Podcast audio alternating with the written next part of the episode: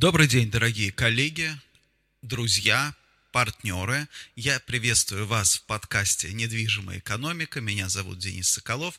Подкаст этот транслируется в реальном времени на моей странице Facebook. Впоследствии, в течение пары часов, я его выложу в агрегаторы подкастов на свой, теле, на свой канал в YouTube, и там, если вы, допустим, не смогли дослушать его до конца, вы сможете с ним ознакомиться, а также послушать и прошлые подкасты. Итак, о чем я хотел бы с вами поговорить сегодня?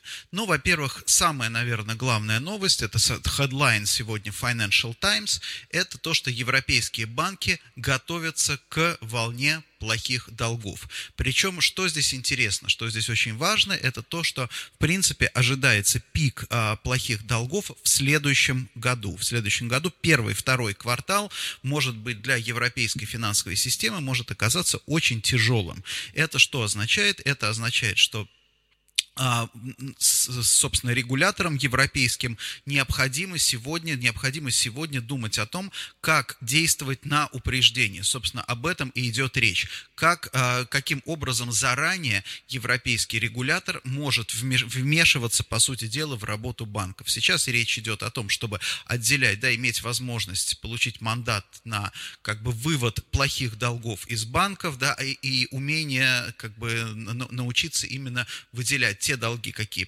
которые плохие, которые не могут обслуживаться, а тех долгов, которые просто временные, по сути дела, а, испытывают компании временные трудности. Что здесь важно, мне кажется, для нас? Для нас здесь важно именно то, что надо понимать, что большая, наверное, не, значительная часть плохих долгов будет связана с недвижимостью, потому что именно недвижимость сейчас под, подлежит такой вот, что называется, серьезной переоценке. Понятно, что здесь будут плохие долги и очень серьезной ситуации в ритейле. Мы уже видим банкротство в, на Западе, банкротство ритейловых компаний. Мы уже видим там какие-то предупреждения о закрытии магазинов и так далее. Но вот недвижимость, наверное, это самый будет, вот если начнет сыпаться недвижимость, если пойдет переоценка недвижимости и недостаточность залогов, то для Европы это будет очень-очень плохая новость. Ну, а теперь от Европы давайте перейдем к нашим российским реалиям. И э, я хотел сказать, что... Что я хотел сказать? А, вот что. Что э, 30 октября был опубликован новый прогноз э, Oxford Economics для России. И что здесь интересного? Э, сразу давайте перейдем к прогнозным величинам, да, э, и посмотрим на Э, прогноз падения ВВП в этом году. Да, ВВП в этом году прогнозируется падение на уровне минус 3,8 если я не ошибаюсь, прошлый прогноз был минус 3,5 или минус 3,6. Официальный прогноз минус 3,5 3,5, если я не ошибаюсь.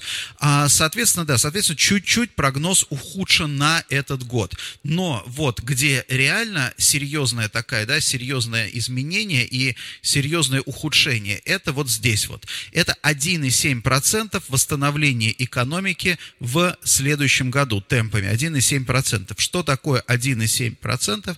Это означает, что, скорее всего, рецессия будет продолжаться как минимум в течение первого квартала. То есть дно мы не, дна мы еще не прошли, и, скорее всего, дно будет в первом квартале, а может быть, в худшем случае и в, в плохом случае и во втором. То есть обратите внимание, что восстановление с каждым новым прогнозом, это то, о чем я говорил раньше, то, о чем я говорил некоторое время назад, если вы помните, да, э, еще, наверное, вот в самом начале пандемии, что для нас плохие новости это не то, что ах, как глубоко все упадет, а плохие новости каждый раз это будет откладывающийся чуть-чуть восстановление восстановления экономики. Вот каждым, с каждым разом мы чуть-чуть будем позже, чуть-чуть позже уходить и так далее. И вот это вот для нас, наверное, самая большая, самая большая, самая плохая, я бы сказал, новость э, во всей этой истории. Что еще? Да, э, динамичное восстановление мы видим, э, ожидается в третьем, э, в 2022 году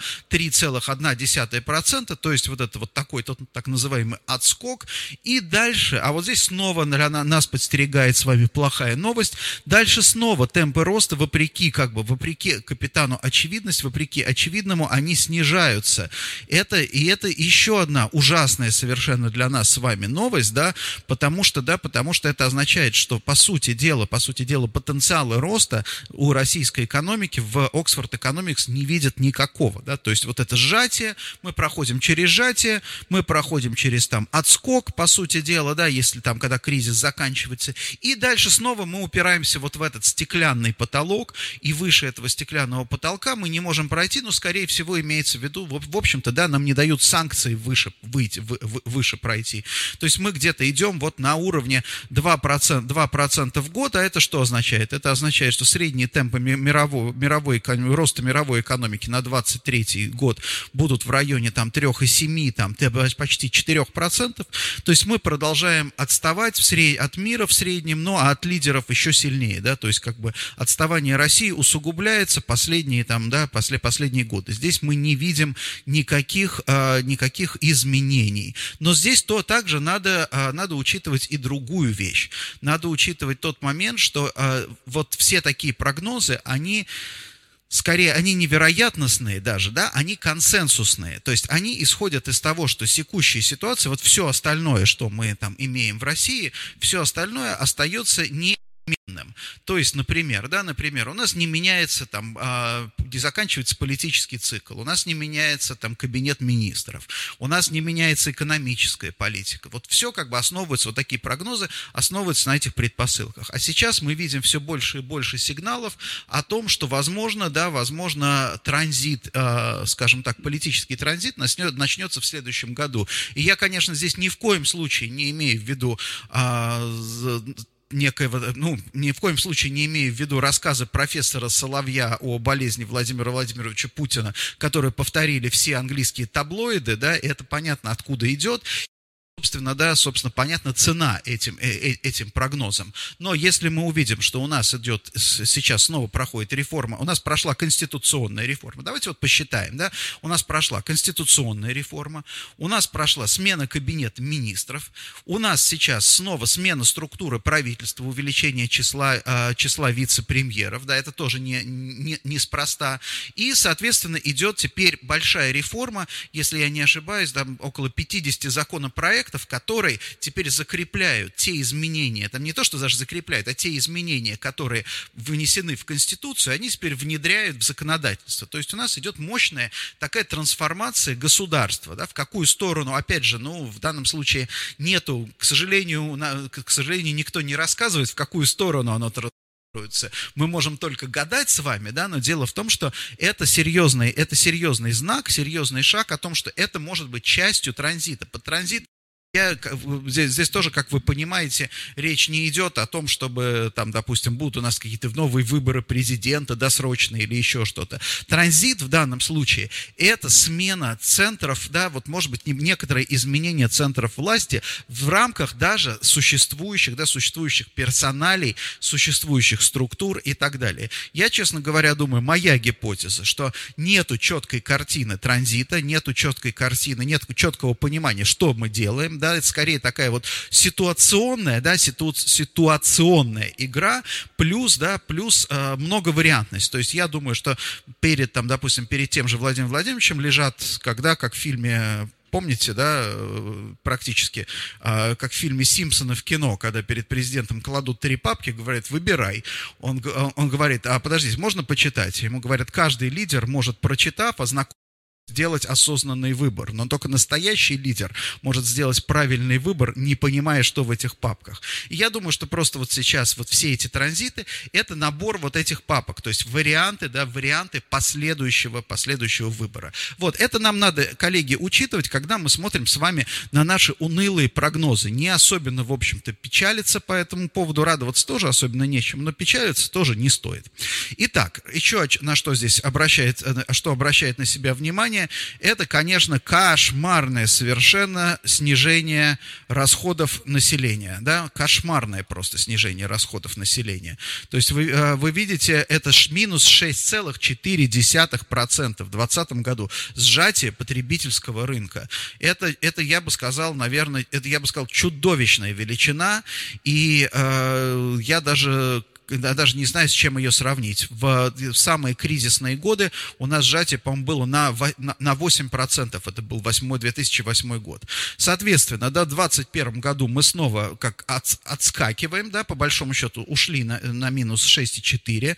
6,6 мы выросли, то есть вернулись к уровню 2019 года, даже чуть меньше, потому что есть такая магия, да, когда вы считаете проценты, вверх всегда забираться чуть-чуть, ну, получается, да, на тот же уровень вверх всегда нужно забраться чуть-чуть больше, забираться чуть-чуть больше. Поэтому 6,6 плюс это чуть-чуть будет меньше, чем 6,4 минус, да. Вот так вот. Дальше мы видим 2,4%, все-таки 22 год некая инерция, и полтора процента, 23 год, это совсем печальная история. Полтора процента рост потребительских расходов. При, замечу, за, замечу, коллеги, при очень низкой базе, да, у нас сейчас база низкая, это мы в 2014 году году были там практически да, а, вторым рынком, а, потребительским рынком в Европе. Россия была вторым потребительским рынком по объему в Европе. А сейчас на самом деле, сейчас нет, сейчас у нас уже очень низкая база.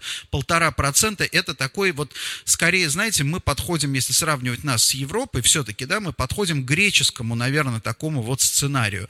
А, и в некоторых тоже других аспектах мы тоже похожи на этот рынок, чуть-чуть попозже, попозже об этом скажу.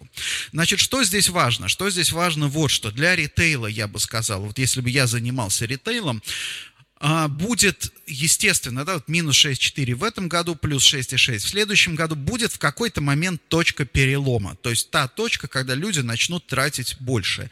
Соответственно, скорее всего, да, в Новый год вот мы уже, видимо, похоронили с вами, коллеги, да, хотя, с другой, то есть э, у нас будут э, все там, что у нас, увеселительные мероприятия, там, ночные клубы закрыты до 15 января, то есть новогодние каникулы, э, Россия, русские люди будут, ну, давайте, извините за выражение, бухать, да, то есть просто пить по домам. В общем-то, других вариантов вряд ли, вряд ли останется.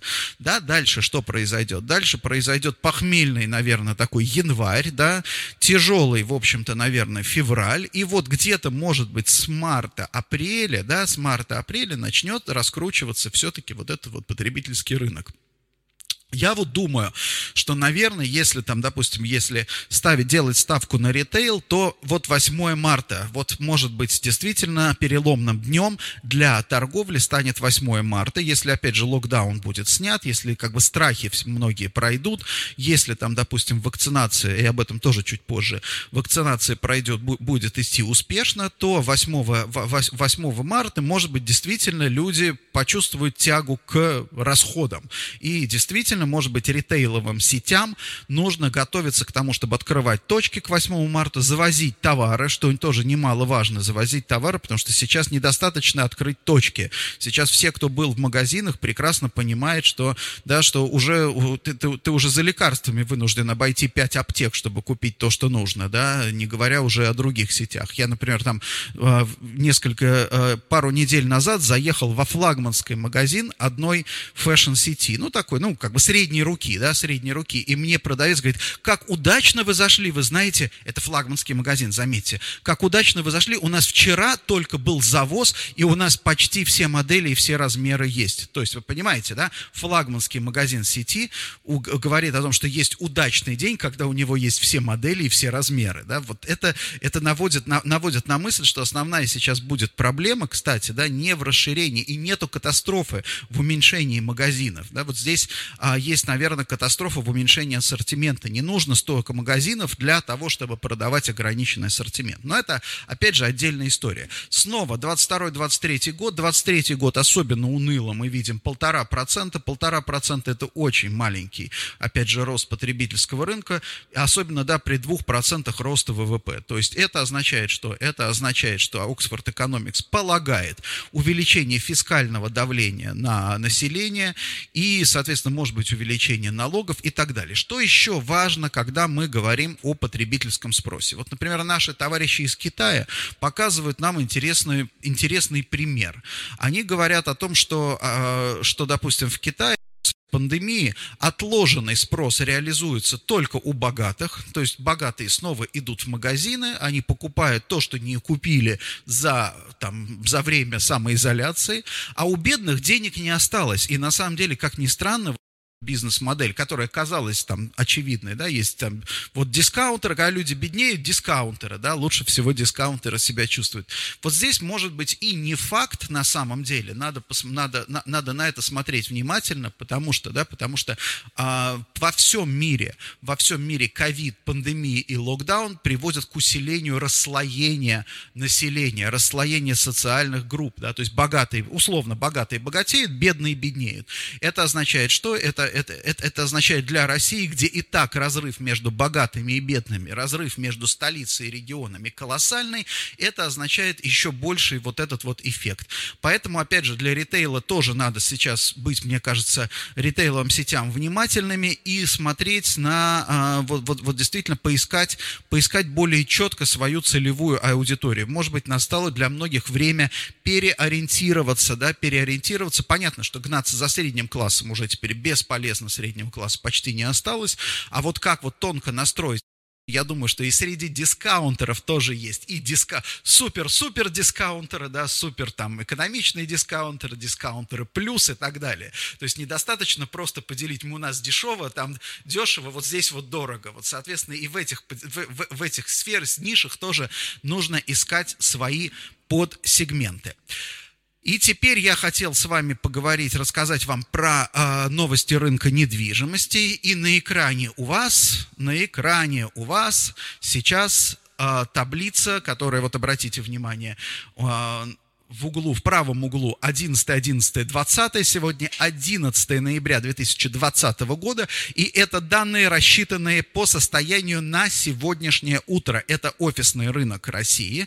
Это офисный рынок России. О чем нам говорит офисный рынок России? С начала года средняя ставка, средняя ставка в, по классам А и Б 290 долларов, это в долларовом эквиваленте. Понятно, что ставки практически все в рублевые. Пересчитываем э, ставки в рубль в доллары на момент заключения, по курсу на момент заключения этой сделки, потом взвешиваем по площади и получаем минус практически 5% по сравнению с прошлым годом. Все понятно, да, логично, как бы ничего удивительного. А если посмотрим по рублям, по рублям 3,78 вверх. 3,78 вверх, это у нас э, средняя ставка по классам А и Б, составляет она 20 485 рублей. А вот теперь теперь, смотрите, теперь возвращаемся в Oxford Economics. И давайте посмотрим на инфляцию, на инфляцию на этот год. И на этот год у нас инфляцию Oxford Economics дает 3,3%, а официальный прогноз дает 3,7%. Вот Oxford Economics в этом смысле немножко, немножко отстает. И а, обратите внимание, 3,7 официальный прогноз, скорее всего, официальный итоговый прогноз будет повыше под 4%, а, плюс а, 3,78 рост арендной ставки в рублях. Поэтому, если если кто-то спросит вас, как там в Москве у вас, растут ли ставки на офисы, и что нужно отвечать? Отвечать нужно не растут, потому что, да, потому что рост абсолютно инфляционный. Вот точно-точно мы попадаем вот в этот инфляционный рост.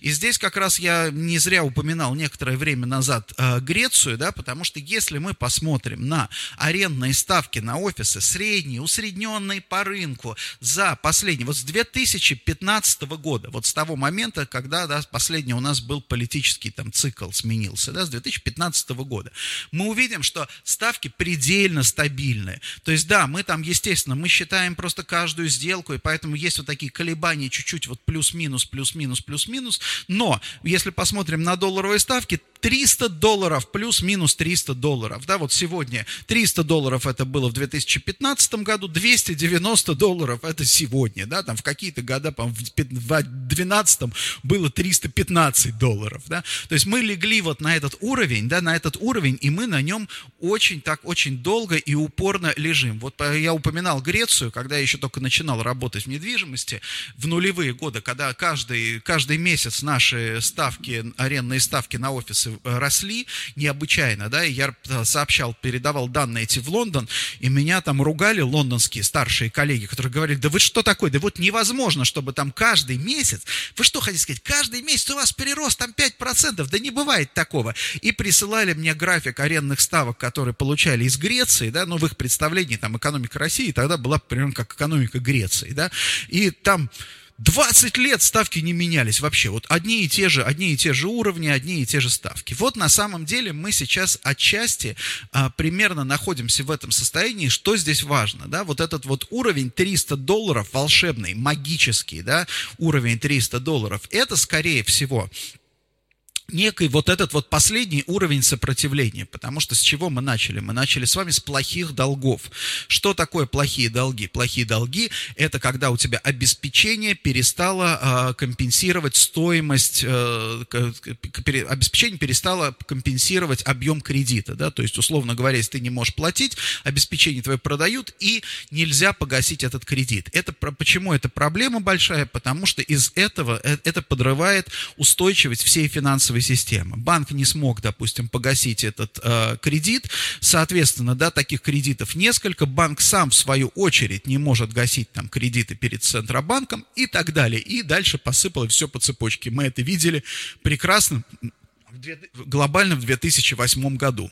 Да, тогда удалось это купировать, и, собственно, в тот момент еще тоже нужно понимать, коллеги, что в 2008 году э, регуляторы развитых стран неплохо отработали инструментарий, да, как не допустить в следующий раз такой финансовый кризис. Поэтому это не значит, что кризисов больше не будет, кризисы будут, но они будут другие, да, то есть каждый кризис это как вирус, да, это имму, он, он создает иммунитет на одну, одну из проблем. Вот сейчас на эту э, проблему иммунитет есть, но нет на другие проблемы иммунитета. Соответственно, вот эти вот 300 долларов, да, 300 долларов это вот этот магический, наверное, уровень, ниже которого уйти, да, совершенно нельзя. И еще почему, да, потому что, опять же, даже на этих 300 долларах уже построить как бы новый объект, так, чтобы он был в рынке, а, это понятно, что новый объект будет продаваться там или сдаваться в аренду с премией к рынку, потому что рынок тоже надо понимать, что 300 долларов средняя арендная ставка а, в 2015 году она была в зданиях, которые были на 5 лет моложе, чем сейчас, да, то есть сам по себе рынок, он все время вот стареет, да, и если ставка держится на одном уровне, то в целом, да, в целом как бы само качество зданий в среднем стареет, если, опять же, если у тебя нет постоянной подпитки. А эта под подпитка у нас практически закончилась, у нас новое строительство очень ограниченное. Вот, соответственно, да, вот, соответственно, мы сейчас находимся в этой удивительной, в удивительной системе. И для собственника зданий тут тоже нужно понимать, для собственника зданий сейчас не вопрос, там даже вопрос всего в целом рынка не стоит, да, потому что рынок очень большой, общая площадь офисов в Москве 18 миллионов 240 тысяч, это очень, да, это, это очень много. Соответственно, объем сделок, объем сделок э, в этом году э, у нас 1 миллион. Это, конечно, меньше, чем в прошлом году, но 1 миллион это много. Соответственно, для собственника стоит задача, как сдать свое здание в, э, вот, вот в этих условиях, как, как победить в конкуренции, да, поэтому вот э, вот даже, да, даже сейчас э, очень интересно, я часто общаюсь с собственниками зданий, и некоторые демонстрируют такое вот, вот такое классическое мышление. А что там, а какая доля свободных помещений на рынке, да? А вот такая. И вот если ты начинаешь думать, э, исходя из общих реалий рынка, то лучше всего, да, лучше всего взять и, наверное, собственное здание снести сразу же, да, но это неправильный подход, потому что, да, потому что рынок, неважно, какой рынок сейчас. Во-первых, рынок сейчас, он в моменте, а во-вторых, рынок очень большой, да, очень большой. Когда вы пьете там, допустим, воду, да, да, или когда вы занимаетесь орошением, там, я не знаю, своего участка, вам не нужно знать уровень воды в мирового океана, по большому счету. И для того, чтобы там, допустим, а, когда вы планируете стратегию по разливу, например, бутилированной воды, вам не нужно таяние льдов, например, да, на, на полюсах из, изучать. Вот здесь точно такая же, точно такая же история. Есть постоянный спрос на офисы. Этот спрос есть, он у нас в самые худшие, в самые худшие годы он у нас составлял миллион квадратных метров в год. Это в самые худшие годы. То, то есть даже сейчас, если там, допустим, если все пойдет по не самому хорошему сценарию, да, мы будем в следующем году увидим этот, увидим миллион квадратных метров. Миллион квадратных метров, с одной стороны, допустим, одно здание площадью 50 тысяч квадратных метров. Можно сдать 50 тысяч квадратных метров, когда у тебя миллион, там, допустим, квадратных метров в год нужно обязательно кому-то занять. Да, можно, да. Теперь, соответственно, вопрос, как это сделать. И следующий, вот, следующий этап, немножко вот мы заглянем в работу аналитиков, мы с коллегами сейчас как раз а, начинаем изучать уже с помощью высоких технологий, а, пытаемся определить, а вот какие факторы, да, какие факторы, почему некоторые здания сдаются, почему некоторые площади сдаются, вот, а некоторые площади не сдаются. Конечно, здесь приходится сразу очищать, допустим, от того, что убирать из расчета те здания, которые сдают мои коллеги, наши офисные брокеры, потому что, естественно, они отбирают и хорошие, эффективные, самые, в общем-то, лучшие ликвидные здания, и хорошо это делают, здесь тоже абсолютно понятно, да, но, к сожалению, да, к сожалению, мы не можем сдавать все здания, поэтому посмотрим на оставшиеся. Это была, если кто не понял, минут, мину, минутка рекламы брокерского отдела компании Кушман Вейкфилд. Ну, а, собственно, что мы видим, да, что теперь в двух словах на этот год. Что нас ждет? Нас ждет два очень сложных месяца с вами, да, я говорю про бизнес. Два очень сложных месяца, в которых э, задача каждого не впасть в депрессию, потому что мы будем видеть все более, наверное, низкие какие-то показатели, мы будем видеть все более сильное ухудшение показателей, официальных прогнозов. Мы будем видеть все большую паническую риторику, например, да, в частности, может быть, властей, которые, да, которые сейчас отказались, явно совершенно отказались от такого жесткого локдауна, несмотря на очень серьезную заболеваемость.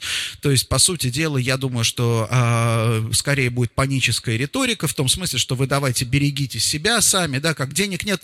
Навер, наверное, вот как можно определить позицию нашей власти. Сейчас денег, денег нет, но вы держитесь, да. То есть, ну, вы держитесь, удачи вам. То есть, ну, смотрите, там, сколько людей заболевают, но вы как бы сами должны, ну, в конце концов, вас учили, вы учили вас мыть руки, например, в детстве, да. Ну, вот и мойте руки, да, вот и мойте руки, соблюдайте правила гигиены, и все будет у вас хорошо, да. Вот, а если ты попал в больницу, да, тут уже у нас там один из наших медицинских чиновников уже сказал, что это, в общем-то, в коллапсе больниц виноваты, в коллапсе медицинских служб виноваты сами больные, которые чуть что обращаются в больницу и перегружают ее, да, соответственно. То есть, как бы заболевший человек, он уже будет, ну, как бы, ты сам, мало того, что ты виноват, да, то ты заболел, да, ты сам виноват, но ты еще и, смотри, какую, смотри, какую нагрузку ты создал вообще, сволочь, для нашей медицинской системы. Поэтому, скорее всего, вот как бы по этому, по этому пути мы пойдем, и а, от этого будет много такой, ну, панической а, и риторики, с одной стороны, и панических публикаций, да, люди как бы еще не готовы к тому, что оказались в этом. Для бизнеса бизнеса это тоже создает вот такую вот среду. Дальше, следующий год. Вот следующий год тоже, нам будет всем очень трудно перейти в следующий год, потому что нас лишат традиционных там новогодних каких-то поездок. Дальше, да, мы начнем кидаться, по, где мы сможем провести Новый год будет дом отдыха, дома отдыха будут переполнены, там, соответственно, мы будем бояться заболеть там ковидом, а дома отдыха будут ломить какие-то безумные совершенно цены и так далее, да, то есть вот вся наша как бы жизнь праздничная, она будет, да, будет подвергнута очень большому испытанию. Это тяжело, коллеги, это будет очень сложно, очень сложные два месяца, очень сложный, мне кажется, будет выход из этого. Январь-февраль, да, дальше, когда вот мы сейчас, мы морально, мы как бы пересидели вот этот вот 20 вы видели все вот это огромное количество мемов, ужасный 20-й год, как только, как это можно, как бы нам его пережить, ужасный 20-й год. Да, но 21-й год, на самом деле он будет в какой-то степени еще сложнее. Почему, да, психологически сложнее? Потому что 20-й, да, у нас была не да, оп, то есть сначала первую половину мы думали, это временно, да, вот это сейчас все пройдет и так далее. А э, когда, как первая фаза отрицания, 21 год, 21 год это будет уже отчаяние, да, и отчаяние, потому что, ну как, ну сколько может продолжаться, да, доходы падают, и а, мы будем слышать все больше и больше вот таких вот историй, кто-то потерял работу, у кого-то там, там разорился бизнес и так далее. Вот это все, вот эта вот масса, она будет все больше и больше накапливаться. Я я сейчас рассказываю об этом не для того, чтобы пугать, да, не для того, чтобы говорить, как все будет плохо, а для того, чтобы, да, чтобы мы четко понимали, с чем мы имеем дело, где реальность, да, где реальность, а где вот это вот эмоциональное, эмоциональное выгорание, эмоциональное напряжение. Вот мы, нам нужно четко вот эти вещи, мы все-таки с вами аналитики, мы бизнесмены, да, мы должны четко отделять эмоции от реальности. И вот здесь самое важное, самое лучшее, что мы можем сделать, это искать, мы должны определить вот эту вот точку, да, точку невозврата, в тот момент, когда ситуация развернется. И, скорее всего, она развернется в тот момент. Еще, еще, еще у всех будет отчаяние. Все будут говорить, все пропало, все плохо, уже никаких шансов, ничего вообще. Все вот в этот момент, скорее всего, рынки-то уже начнут расти подспудно. И вот здесь, особенно для тех, кто там, допустим, кто связан с потребителем, рынком, для ритейла, да, кто связан там с, с FMCG, кто связан даже с промышленностью, да, для, для всех важно по, вот этот момент не упустить, да, потому что если ты упустил этот момент, то ты упустил свою долю рынка, потому что более ушлые стартуют, старт, стартовать надо, как всегда, чуть-чуть раньше, более ушлые стартуют как раз тогда, когда у всех депрессия и отчаяние, вроде на рынке начнет налаживаться, когда вдруг вы увидите а то, то что 6 6% рост потребительского рынка в этом году, да, у нас там лайк он лайк, продажи выросли на 15%, ты вдруг поймешь, что ты еще не заказал даже у своих китайских поставщиков товары, да, их еще и нету, придут они, скорее всего, через два месяца и все, и за это время ты, как бы, ты, ты, ты в общем-то, потерял это время. Вот это, мне кажется, важной, важной историей, я об этом еще буду говорить, нам с вами предстоит вот пройти через трудный, через трудный период и помогать, и на самом деле самое еще тоже тоже главное, мы должны в данном случае помогать друг другу. Вот я, например, для себя выбрал, да, выбрал э, такое, э, такое правило сейчас. Вот есть, э, знаете, как э, там есть популярная книга, я, правда, ее не читал, но все время вижу, да, не работайте с мудаками, да. Я не знаю, о чем там, честно говоря, но смысл в том, что вот я сейчас, допустим, когда нужно там, нужны какие-то вещи, нужны, нужна какая-то помощь, да, я не ищу сейчас, да, там, где, где как бы сделать это подешевле, как бы где-то сэкономить, я стараюсь это, там, допустим, да, передать работу наиболее, там, интересным, приятным, достойным людям. Это касается, конечно, да, касается моих каких-то личных дел, да, понятно, что в корпорации другие, другие условия, но мне кажется, это, это важно сейчас поддерживать тех людей и те компании, с которыми ты впоследствии, там, да, вот когда, когда кризис этот рассосется, с которыми потом будет приятно и комфортно и эффективно иметь долгосрочные отношения. Напоследок я хотел бы рассказать вам про э, прививку. Э, я уже, вы знаете, это многосерийная история. Я поучаствовал в испытании вакцины от э, Института Гамалеи, которая, насколько я понимаю, совместно была разработана с Министерством обороны. Немножко предыстории, да, предыстории. Э, дело в том, что э, как только э, эта вакцина была объявлена, была очень неплохая пресса на нее в, в западных изданиях даже, где объяснялось, почему, каким образом образом русским удалось действительно сделать вакцину. То есть, в общем-то, никто не ставил ее под сомнение, особенно, да, особенно в свете того, что вот прошлый успех, это была вакцина от Эболы, и она принята как, как, как успешная. Насколько я понимаю, что там как бы технологически и вот эти вот наработки, они используются те, те же самые. Да? Там к этой вакцине возникли, возникло много вопросов именно в плане испытаний, когда вдруг неожиданно там были анонсированы вот эти испытания.